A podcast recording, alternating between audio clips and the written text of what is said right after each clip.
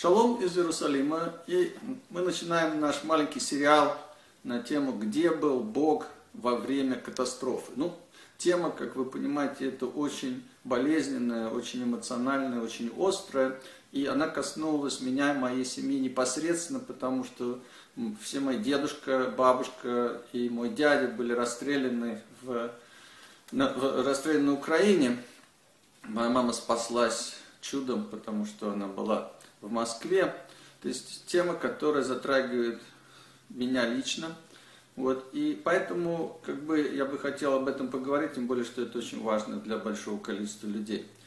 Э, первое, о чем я хочу сказать, что люди, когда говорят и задают такой вопрос, где был Бог во время катастрофы, они очень часто невольно передергивают два взгляда на мир. Что я имею в виду? Вы знаете, есть взгляд на мир атеиста – Атеист говорит следующее, говорит, Бога нет, никого не существует, жизнь начинается с рождения, и жизнь заканчивается смертью.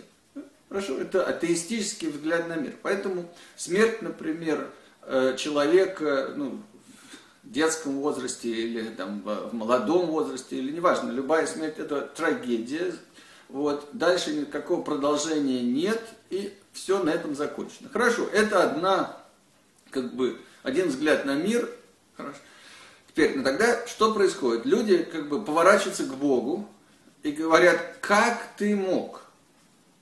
Подождите, да, где здесь передергивание? Если вы обращаетесь к Богу, вот в той модели атеизма некому обращаться, то есть некому задавать вопрос.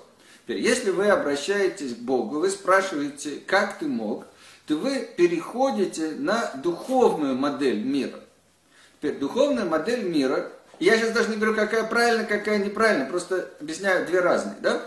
Значит, духовная модель мира говорит, что а, у человека есть душа, поскольку есть Бог, есть у человека душа, и жизнь не начинается с рождения и не заканчивается смертью.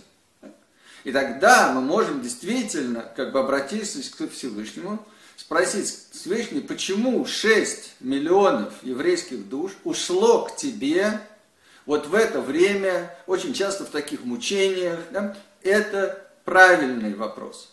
Итак, вы понимаете, да, что если мы обращаемся к Творцу, мы должны смотреть на модель духовную, где жизнь не начинается в начале и не заканчивается. Души уходят к Всевышнему.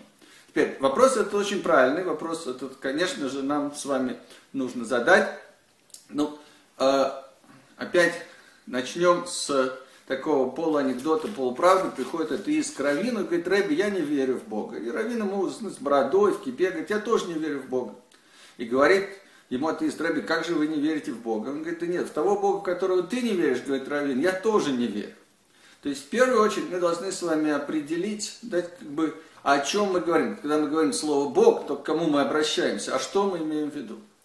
И наша, конечно, еврейская традиция, наша мудрость говорит, что мы дали миру монотеизм. Монотеизм означает единобожие. Единобожие означает, что все, что существует, получает свою энергию из единого источника. То есть, другими словами, материя состоит из молекул, молекул из атомов, атомы из элементарных частиц, это уже энергии. Теперь элементарные частицы сегодня уже не элементарные, они состоят из более простых частиц. И говорит нам физика, что мы можем все свести к теории струн, называется, да, к одной энергии, которая вот как струна, она вибрирует, создает все частицы, которые создают абсолютно все, что есть в этом мире.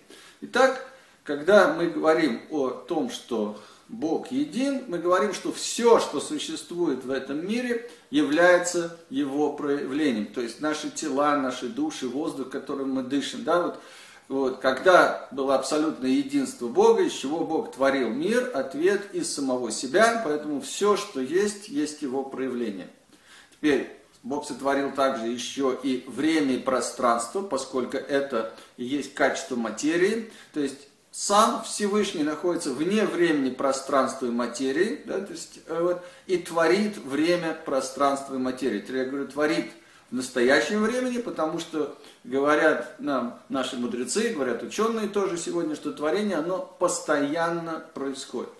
Итак, мы видим с вами, что задать вопрос, где был Бог во время катастрофы, неправильно. Да? То есть как Бог мог допустить катастрофу? То есть мы понимаем, что Он был везде. Он был э, в нацистах, он был в евреях, он был в газовых камерах, он был в воздухе, он был абсолютно, это все проявление божественного. И вопрос этот становится еще более острым, поскольку из вот этого абсолютного единства Всевышнего выходит, во-первых, что он все контролирует. Почему?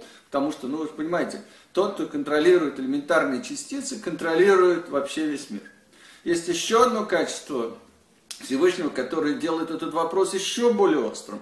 Говорят наши мудрецы, говорят нам психологи, это тоже логично, что из-за того, что он абсолютно един, есть еще одно проявление Бога, он абсолютно добр. А откуда мы это с вами знаем? И говорят нам психологи, что все негативные качества, которые у нас есть, они все от недостатка, от нехватки. Так вот, э, понимаете, да, значит, если нам не хватает, скажем, любви, нам плохо, если нам не хватает уважения, тоже, вот, если мы не чувствуем достаточно себя защищенными, то нам страшно. То есть все негативные качества, которые у нас есть, они всегда от нехватки и недостатка. У Бога все всегда есть. То есть абсолютная бесконечность, заполненная абсолютно всем. Поэтому энергия творения, она абсолютно позитивная, она абсолютно добрая. Тогда, вы понимаете, какой у нас вопрос? Если здесь, сейчас присутствует абсолютно всевы, э, э, всесильный, абсолютно добрый Бог, то как он мог допустить э, такую вещь, как, например, катастрофу?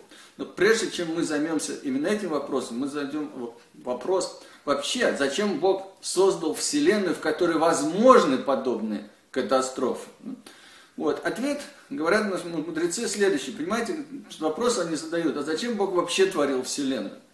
Отвечает, что поскольку как бы, ему ничего не нужно, у него все есть, то он не творил Вселенную для того, чтобы что-то взять от Вселенной. Он творил Вселенную для того, чтобы дать. А что дать? Дать добро. Так. Но дальше, говорят наши мудрецы, Бог не хотел дать немножечко добра, а Он хочет дать максимального добра. И вот здесь у него появилась задача. Какая? Оказывается, для того, чтобы дать максимальное добро, дающий должен создать некого получателя, который устроен так же сложно, как и сам дающий. Потому что, вы понимаете, если получатель устроен менее сложно, то он не может получить. А это значит, что дающий не может дать. Что это значит в данный момент? Это значит, что Всевышний фактически должен был создать как бы второго Бога, по сложности я имею в виду.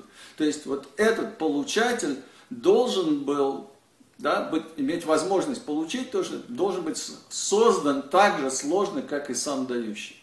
И поэтому говорит нам Тора, что первый человек Адам был создан по образу и подобию Творца, что означает огромную сложность, означает, что у нас есть качества, подобные Творца, например, творчество, да, и поэтому Творец творит мир, в котором мы можем проявить творчество, мир, который развивается, в мире, в котором должно быть много чего не хватает, недостатков, чтобы мы могли проявить творчество.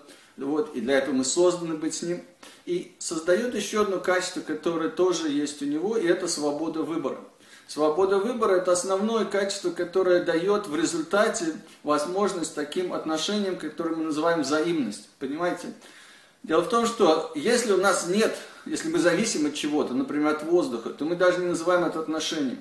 Если у нас есть отношения зависимости, такие как с родителями, мы тоже понимаем, что это не идеальные отношения. Взрослые отношения, отношения, когда я всегда могу сказать нет. Я говорю да, потому что я люблю этого человека, я хорошо отношусь к этому человеку. Творец создает нас с такими отношениями и говорит, я хочу такие отношения с человеком. Я хочу отношения любви. Но Творец говорит, для того, чтобы у нас были отношения любви, я, Творец, должен дать тебе, человеку, возможность сказать нет твор... мне, Творцу. Потому что если нет этого нет, то нет да, который приходит от любви, который приходит от уважения.